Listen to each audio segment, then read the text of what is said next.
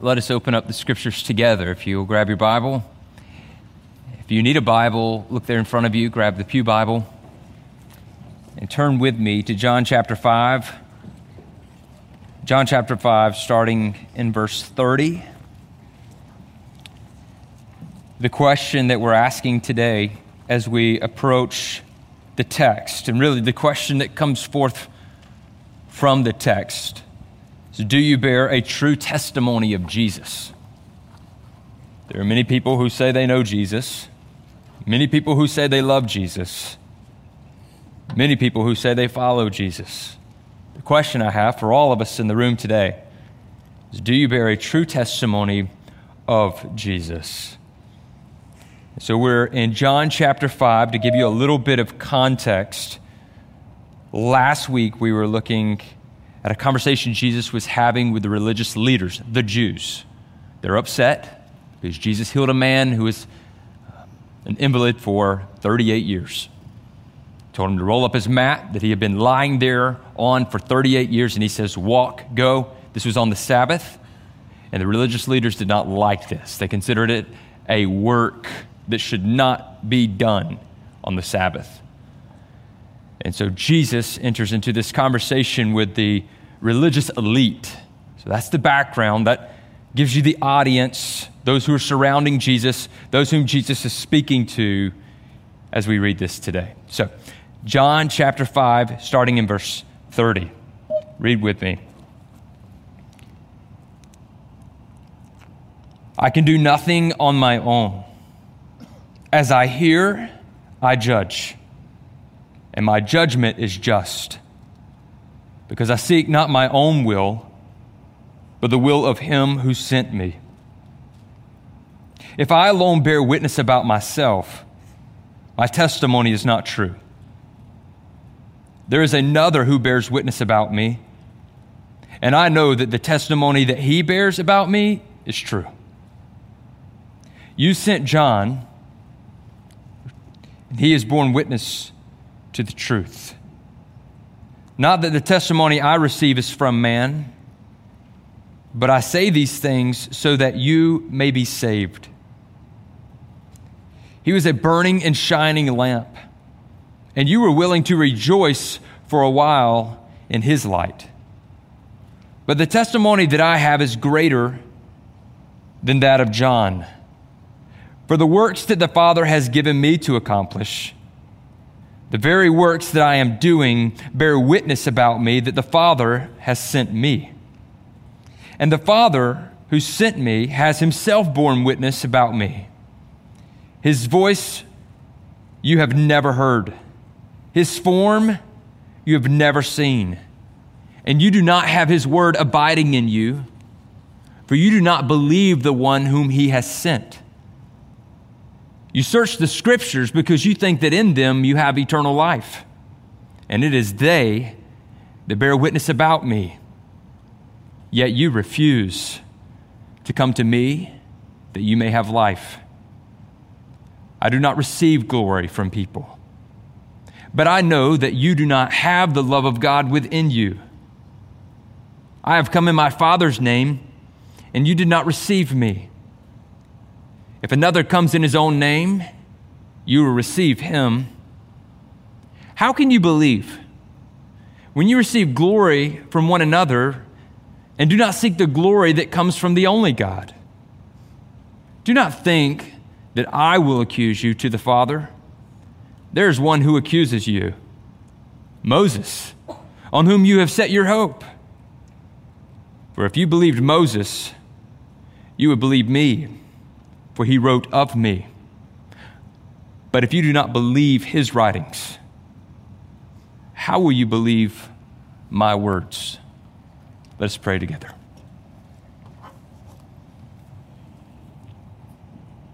Father, may we believe your words.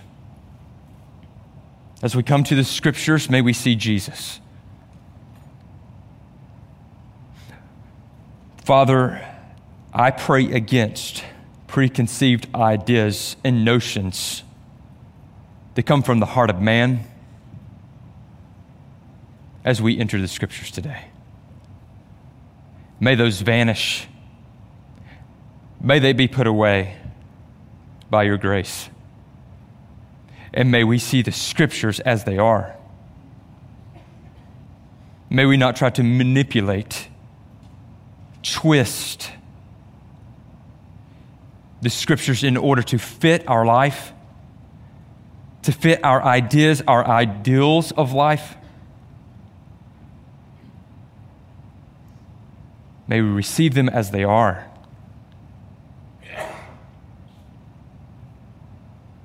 We pray that your word will cut us, that it will slice away the flesh so that the spirit within us may grow, so that we may desire the things of the spirit and hate the things of the flesh. But this is impossible if the word is not first planted within us. Father, plant your word within us today through the power of the Holy Spirit that it may grow. I pray for those in this room that do not bear a true testimony of Jesus. Reveal it to them today, Father. May they repent and may they trust in Christ. And may they joyfully bear testimony that He is indeed the Christ. We ask this in the name of Jesus. Amen. You have a seat.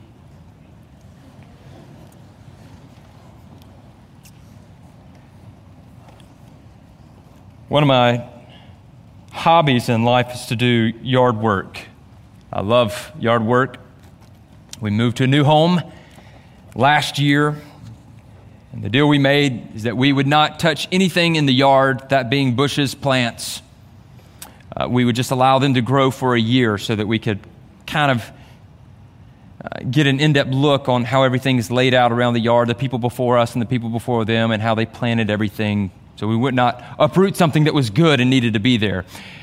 So it's been a year, and we've been doing yard work on the weekends and sometimes during the week. And I enjoy being out in the yard. I enjoy the sweat and the toil that comes along with uprooting and planting something new. And to uh, our right side in the backyard, uh, which borders uh, our yard from the neighbor's yard, there's just this huge overgrowth. And not long ago, a beautiful gardenia, uh, I love saying that word, gardenia, was uh, blooming. Smells wonderful. I don't know, there's something about a gardenia that just reminds me of childhood, just takes me back, man. But I noticed that the gardenia had been covered over with a bunch of ivy, that being poison ivy, and it was connected to this huge, uh, overgrown brush of just stuff. Um, pine tree branches that had fallen in, ivy everywhere. It looked like one massive, overgrown bush. And I told Corey, I said, I'm, I'm going to just go check it out. So I took my cloppers with me and I made one cut and then two cuts. This was before work, by the way. I had planned just to walk out there. And before I know it, I'm starting to pull stuff out. My neighbor comes out in the yard to go feed his dog. He says, Man, you're getting started early today. I said, I, I just intended to come take a look, but I'm fascinated with what may be underneath all of this. And so I stopped, came into work. It got to be five o'clock, and there was one thing on my mind what's underneath all that growth? Called the wife. They were uh, out with the kids. She was out with the kids, and I said, Okay, I'm coming home. I'm going to attack it. And I did. For four hours, I went after this thing. When I was finished, I had piles upon piles of, of brush. And what stood there were five mature bushes a gardenia, camellia, and three azalea bushes. I thought, wow, man, it's nice and clean. There's potential. And I got to thinking about a few things it wasn't enough to plant these bushes and just leave them and expect that these bushes would look like they did on the little card when you go to Lowe's or Home Depot or any other nursery. Oh man, I'm, I'm, i want some of that. I'm just going to plant it and, and not show it any attention, but yet expect it to look like the beautiful picture on the card. But no, you have to tend to it. You have to prune. You have to care. You have to water. And that's what Jesus is doing here in the book of John. The crowds are all around him, and some of them appear to want what he's saying. They want to follow him. And yet he begins to speak. And as he speaks, he is pruning, he is thinning out the crowds. And for the Jewish leaders, they are so covered in their poison ivy, their own ideals, their own religion that they have set up around what is to be pure and undefiled. And yet you can't see the beauty of the gospel, the beauty of God's creation and his restoration, because they have crowded it with all other types of stuff. And as Jesus comes along, it's as if he's taking one shoot and then another shoot, and he's pulling it out and he's cutting away. And the difference between pruning bushes and pruning real lives is that when you prune a real life, it hurts, it's painful. And as Jesus is pruning, there are those around him who do not like it. It's these religious leaders. They don't like what he's saying, they don't like what he's standing for. They reject that he's the Messiah. And so we enter into verse 30. He says, I can do nothing of my own. As I hear, I judge, and my judgment is just. Because I seek not my own will, but the will of him who sent me. If I alone bear witness about myself, my testimony is not true. So, in summary from last week, we said that Jesus and the Father are one, as is the Holy Spirit. But the point being made in this passage, in this context, is that the Father God and the Son are the same, they work together. So we had four points from last week. The Son possesses sovereign authority, the Son delivers judgment, the Son is due the highest honor, and the Son provides eternal life. But not only that, Jesus had the testimony of two or three witnesses. And this was the standard based on the Old Testament to, to bear witness, to bear the truth. You had witnesses around you, two or three witnesses to say, Amen. Yes, indeed, this is true. And in this very passage, we see it. Verse 32 through 35. There is another who bears witness about me, and I know that the testimony he bears about me is true. Paul's right there. We may think that he's talking about John the Baptist, because in verse 33, he begins to talk about John the Baptist.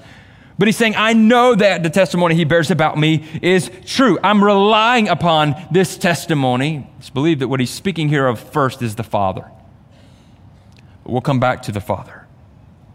But verse 33 You sent to John, and he has borne witness to the truth. Not that the testimony that I receive is from man, but I say these things so that you may be saved.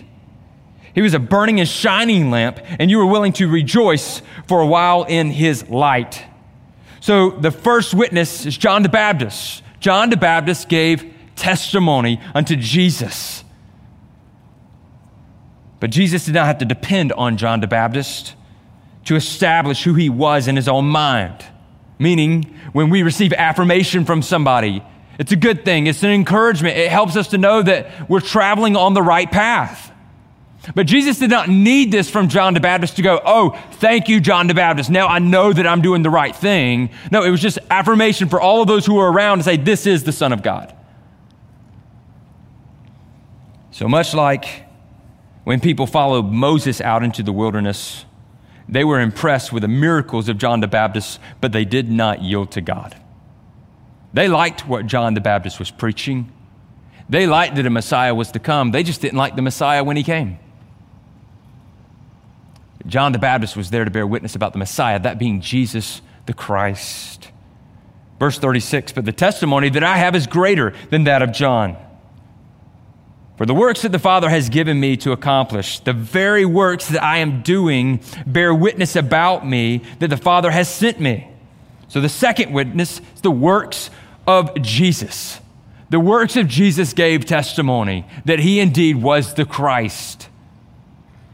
How would they know? Just watch his life. He is the Father and the Son and the Holy Spirit together working as God. He is God in the flesh, Jesus the Son. Everything that he does is what the Father approves of. So he's saying, My works bear witness. But then there's number three, verse 37. And the Father who sent me has himself borne witness about me. His voice you have never heard, his form you have never seen. He's saying that God the Father gives testimony.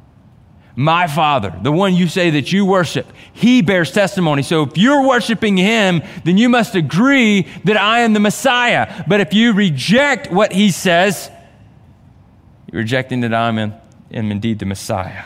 Verse 38 And you do not have his word abiding in you, for you do not believe the one whom he has sent. Now, this would not be well received. Let's talk about these religious leaders for a moment. It was their life to be in the scriptures, their life, their livelihood, their reputation, their everything was in knowing the scriptures. And Jesus is saying, You don't know the scriptures because you don't have his word abiding in you. You may have it in your mind, but it has not penetrated into your hardened heart. And because of that, you do not believe the one whom he has sent. You do not believe me. If you really believe the scriptures, you would believe in Jesus. So, I want to give you a few points. I believe there's five that go along with this question Do you bear a true testimony of Jesus? And as I make these points, I want you to, to examine your life by them because this is a real question for everyone in this room, whether you've been in the local church all of your life or you've just been in the local church the last couple of years or the last couple of months. Do you bear a true testimony of Jesus? Because these religious leaders of the day, the elite, did not. They did not. Number one, sinful man does not believe because the word is not in him. That's what we get from this passage. Simple man does not believe in the Christ because the word is not in him. You do not have his word abiding in you, for you not believe the one whom he has sent. You see, that's the evidence that the word's not in them because they do not believe in Jesus. It's not that they didn't believe in Jesus, so now no longer is the word in them. No, the word is not in them, so they do not believe the word in the flesh, that being Jesus. It was not a picture of Joshua 1 8. This book of the law shall not depart from your mouth, you shall meditate on it day and night, so that you may be careful to do according to all that is written in it. For then you will make your way prosperous, and then you will have a good success. Oh, they wanted the law, but they wanted it for knowledge, not to know God, but to be known by man. Psalm 119.11, I have stored up your word in my heart that I might not sin against you. See, if they had the real word in their heart, then as they stand before Jesus, they would receive him. But that they were rejecting Christ means that their sin. We said there's only one thing that can drive out sin in our lives, and that is the word. There's no other replacement. The Word of God pierces our very being, performing divine surgery and giving us life. Has the Word of God performed divine surgery on your heart? Has it cut away the flesh? Has it pruned so that something healthy may grow? Has it exposed what's been underneath all the brush all this time? That's what the Word does. It exposes us, it tears away it cuts off in order that we may bear a true testimony of Jesus. But sinful man does not believe because the word is not in him, which means that if you do believe, that means the word is within you. What does man need? What does woman need? The word of God. More than anything, the word of God. I don't know what's on your radar, what's on your to do list, your priority list for this week, but I hope at the very top the thing that you need the most is the Word of God piercing your heart. And that's the problem of these men that are standing around Jesus. They have not been pierced by the Word. And then verse 39, he says, You search the scriptures because you think that in them you have eternal life. And it is they that bear witness about me. So it was their hobby, as we said, their livelihood to know the scriptures because the more they knew of the scriptures, they felt like it was that knowledge which gave them life. Number two, sinful man does not see Jesus in the scriptures.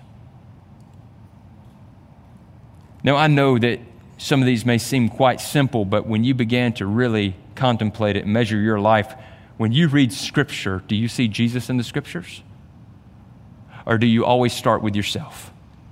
Are you always looking for the benefit of you? If that's the case, then we have certain places of Scripture we like to go to, and there are other places we don't dare to tread. Because we don't want to read all of the Bible if we begin with ourselves in the Scriptures. But if we begin with Jesus, then we'll venture all throughout the Word of God. Translated, he says, You think that you will be received for your knowledge of the Scriptures. You say you know the Scriptures, but you do not know me. What does this mean? It means they do not really know the Scriptures. Oh, sure, they could quote it. They had a numerical system where they could find exact passages. Oh, they were professionals in and quoting the word, but they did not know the word. Take away the world's security, and they must answer this Who is God and who is Jesus? You see, their security blanket was in knowing the scriptures. But when it came to the real question of who is the Messiah, they didn't know, even when he was standing right in front of them. When he says search the scriptures, that, that's not merely to read. The Greek word is used in connection with hunting, it's stalking the tracks of the prey. It's following the tracks, and yet here they are following and they're looking, but they do not see Christ. Which means this you can read the Bible all your life, you can memorize the Bible, and yet not see Christ. It's things like this when, when somebody says, Hey, are you a follower of Christ? Somebody says, Yes, I've always believed. I don't think you understood the question. The question was, Are you a follower of Christ? Yes, I've always believed in Christ. If you really think that you've always believed in Christ, you do not know the scriptures.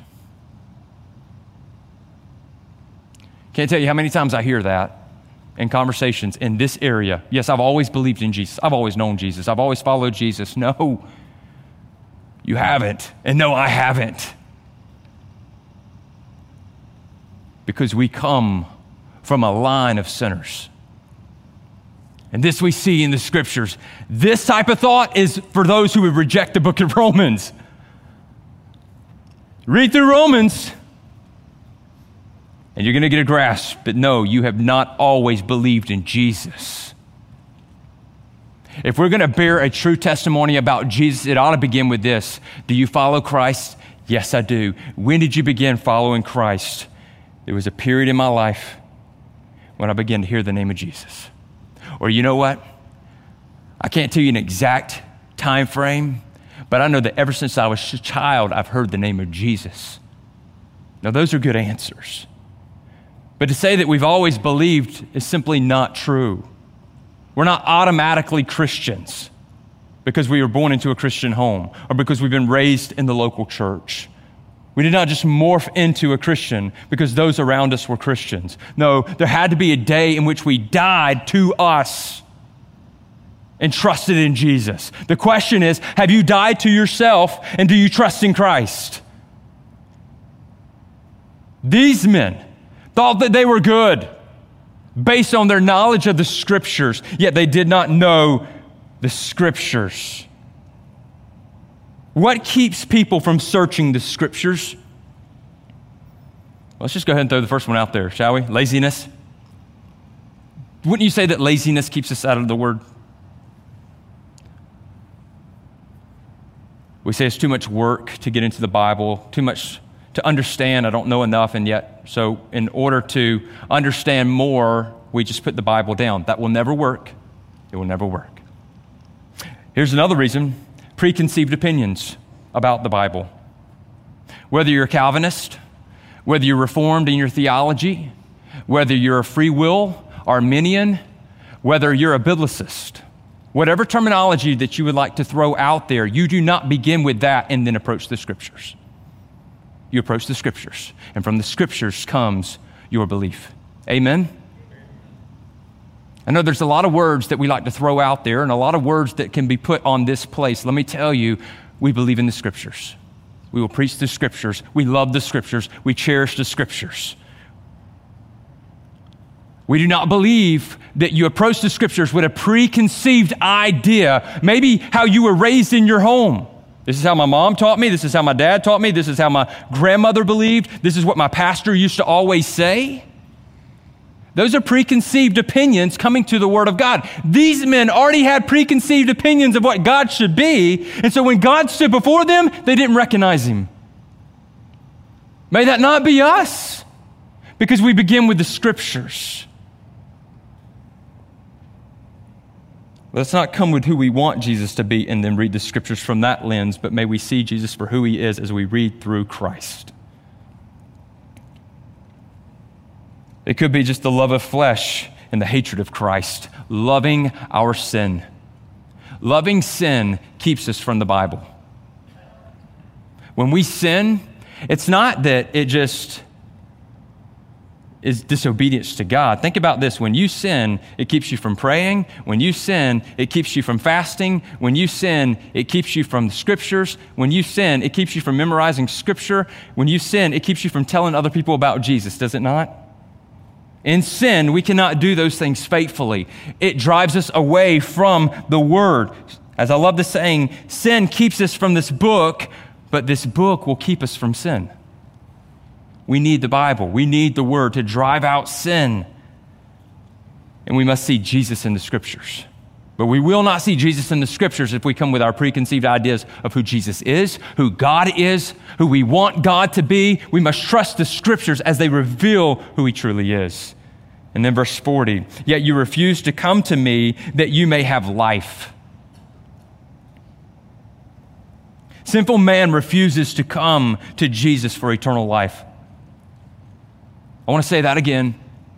Sinful man refuses to come to Jesus for eternal life. Not only does he just have a distaste for it, he refuses. Where does that come from? Jesus says it. Yet you refuse to come to me that you may have life. Why do they refuse to come to Jesus? Because of the sin that is within them. They were religious and self righteous. But they would not follow Christ. They refused to come not due to a lack of evidence, but a perverse understanding of the scriptures. That's why they would not come to Jesus. You see, we can be all about the right things, yet approach them with the wrong motive. Church is the right thing. Reading the scriptures is the right thing. Memorizing scripture is the right thing. But we can do all of those things with wrong motives. These men did all of these things with the wrong motive. They came into the synagogue with the wrong motive. They approached the scriptures with the wrong motive. And Jesus is going to call them out. We're going to see why. But I love what Kent Hughes says. The Bible is not an end in itself, but it is a window through which we can learn marvelous truths about God and Jesus Christ. A marvelous window. This past weekend, my wife uh, started a new task on our back porch. She was painting the outside doors. They look beautiful, babe. They look beautiful.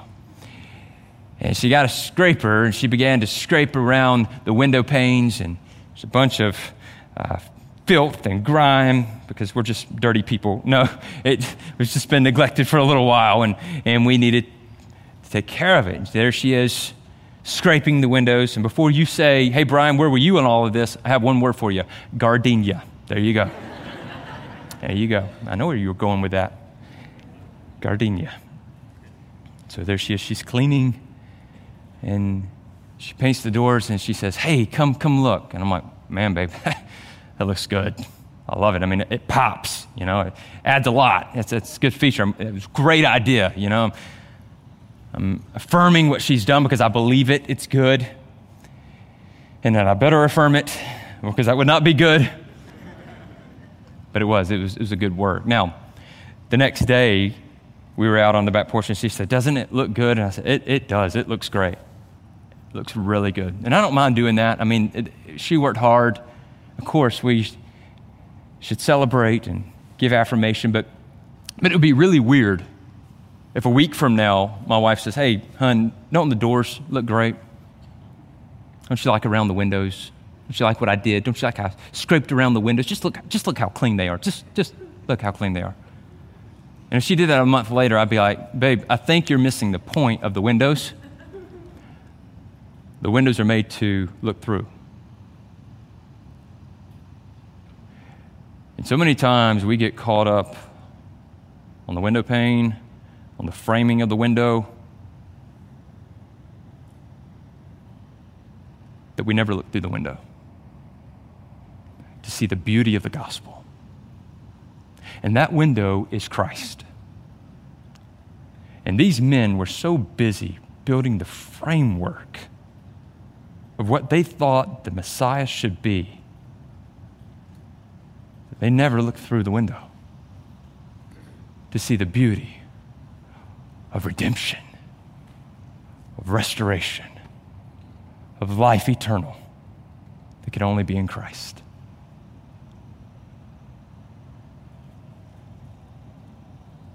Are you looking through the window? Everything that you're doing in life, are you seeing it through Christ? Or do you only see it through Christ on Sunday?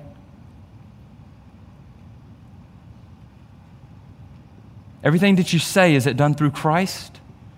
Or is it only done through Christ on Sunday?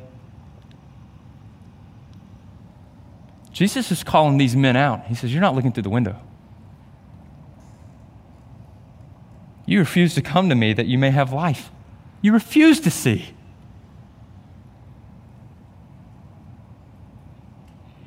Oh, how we need the grace of God.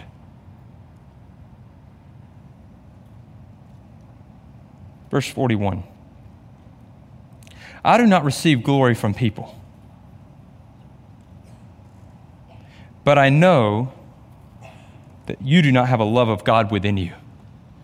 Now, if there's any statement that Jesus would make that would sting, it's this one. Now we get why these men wanted to kill Jesus. Because he's saying, You don't even love God.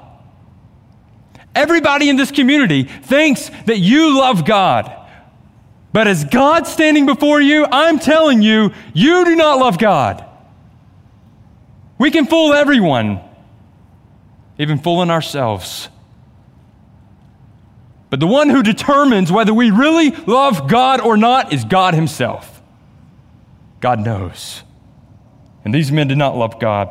Sinful man does not glorify Christ because the love of God is not in him.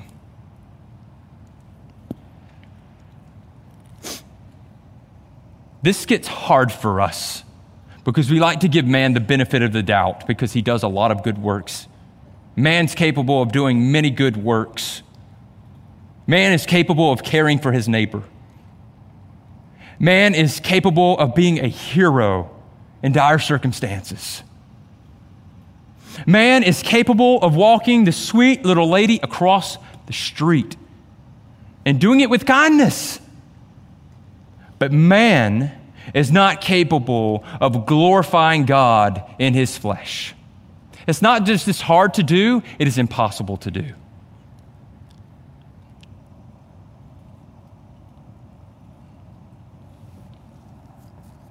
So, with this, Christ rejects the simple opinions of man. You say, Well, I like to think of Jesus in this way that he's loving and that he's not judgmental. The Father was the judgmental one in the Old Testament, and Jesus is the one who loves in the New Testament. I don't like to hear of Jesus being a judge. I don't like to hear of Jesus condemning. I don't want to think of Jesus that way. It doesn't matter your opinion. It does not matter my opinion. What matters is that the Word of God is in us so that we think rightly about God. Question Is the Word of God within you? And are you thinking rightly about God? Because you don't want to be wrong on this. You do not want to be wrong on this. I do not want to be wrong on this. And before you go there and say, when I was 13 years old, I prayed, I was saved, I got baptized, I think I'm good. I would not stand on that.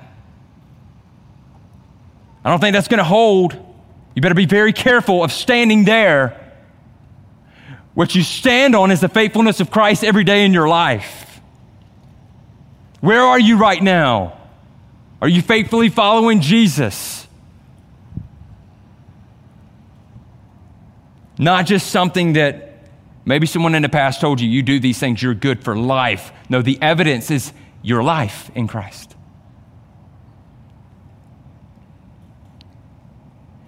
Verse 44 How can you believe when you receive glory from one another and do not seek the glory that comes from the only God?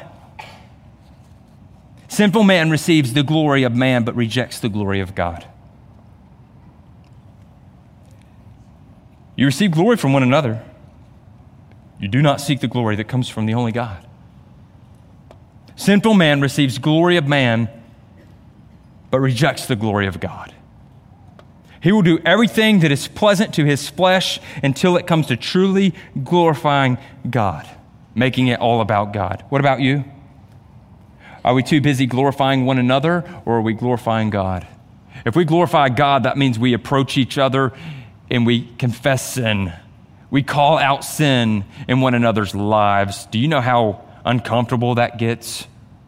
Do you know how unfriendly that is? If we really do that, do you know what that may mean for some of the friendships you have? And if we're sitting here going, I'm not sure if I can do that, is it because you're glorifying self instead of glorifying God?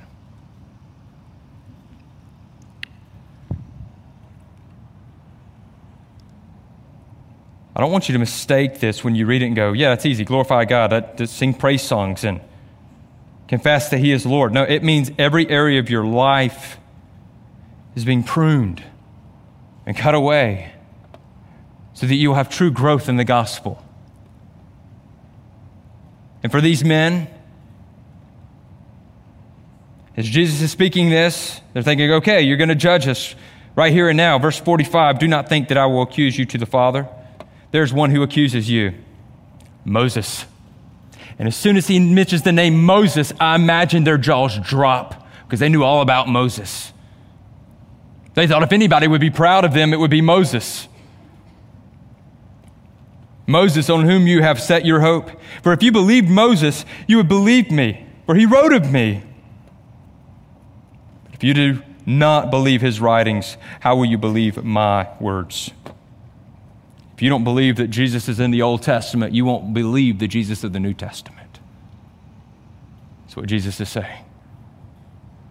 He says, I've been here all along. And yet you do not believe, and you don't even believe the words of Moses. So, what do we need? We need the Word of God. We desperately need the Word of God. This morning, when we were in community group, uh, I, was, I was confessing to the group, and, and others were giving some confession too of areas in our lives. And we were just talking about the need to pause, the need to pause and read the Word before our children as they're busy and we want to be present in the home, but yet we're wondering when is the right time to pause everything and read the Word. But then we took it a step further to say that, you know what, it is important that when we read the Word, that we would not read the Word on our computers, that we would not read the Word on our smartphones, that we would not read the Word on our tablets. And there you go. Oh, Brian, he's anti technology. No, those are good things. But when your kids see you doing that, they think, oh, they're surfing the web again. Oh, they're on their phone again. Oh, can I have a phone? I want to play with a phone. Ooh, what would I do without a phone? And all of a sudden, that's what they're thinking. They're not thinking they need the Word.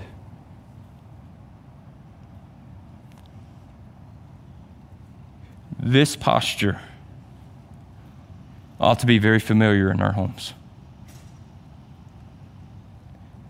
Seeking out the Word of God, opening up a hard copy of the Bible ought to be something that is everyday activity in our lives. as we follow Christ. Why? We want to bear a true testimony of Christ. And we're not going to bear a true testimony of Christ if we put this word away. And it just sits there. What we're going to do is we're going to bear a testimony of our own glory. And we're going to constantly need the approval of others, the pat on the back. Am I doing a good job? Let the word cut all of that off and glorify God. That gardenia is going to be so beautiful next year when it's not covered with ivy and pine branches and whatever else was growing in there. It's going to be nurtured, it's going to be cared for. For your life and the lives of those around you that you're responsible for. We're not naturally just going to grow into the beauty of Christ Jesus. It takes nurturing, watering, pruning, in the Word of God. You may be frustrated right now because of activity of your children.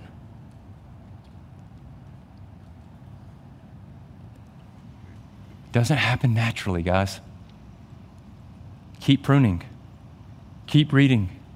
Keep praying. Keep trusting. Keep watering. Don't stop. Keep pulling weeds. Doesn't happen naturally. What's natural is the overgrowth of sin. That's natural. We're in a fight every day to bear a true testimony of Jesus Christ. May it be so in our homes, in our work, in our areas of play. May we bear a true testimony. Today, if you do not have a relationship with Jesus, I want to pause and just say that He is the only way to the Father. Because He's the only one who went to the cross for you and shed His blood that would cover your sin. Today, would you place your trust that Jesus is the Messiah? And would you follow him? Right now, where you're sitting, would you call upon the Lord and say, Lord, I repent. I am a sinner. I'm in need of a Savior. Would you make the good confession that Jesus is Lord? I believe it's important that we pause and that we ask this question How can we close this message today without asking this question for you? Not the one sitting beside you, but for you. Are you growing in the gospel? Or is your life overgrown with sin? Are you mastered by sin? Would you repent of that sin and trust in Christ as Savior today and be saved? If you do, check on that card say, I want to know more about following Christ. Come talk to us in a time that we're about to sing or right after the service and say, I want to follow Jesus. I want to follow Jesus. I guarantee you, there's nothing more important than that. Nothing more important. Trust in Christ today. Christians in the room, this week, let's bear true testimony. And may it come from the Word of God, which means we're in the Word of God and we're trusting the Word of God. Let's pray. Father, thank you.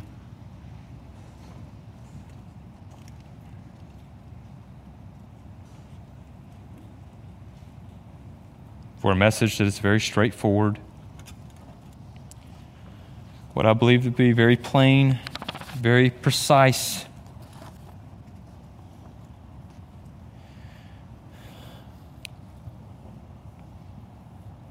Whatever overgrowth of sin we may have, prune it away, Father. And those of us who are not in Christ, save us Make us a new creation in Christ Jesus today. May nothing else matter in this moment but where we stand before Christ Jesus. Are we standing in Christ or are we standing in our own flesh? May every man, woman, and child that is able to examine their lives based on that do it right now. Am I standing in Christ? Am I standing in the flesh? May we bear a true testimony for what a joy that we can be made new. Sing a song of victory in Christ to proclaim the Jesus of the Scriptures. May we be unashamed of the gospel, bold in our faith, daring as we go forth, as we trust you. In Jesus' name, amen.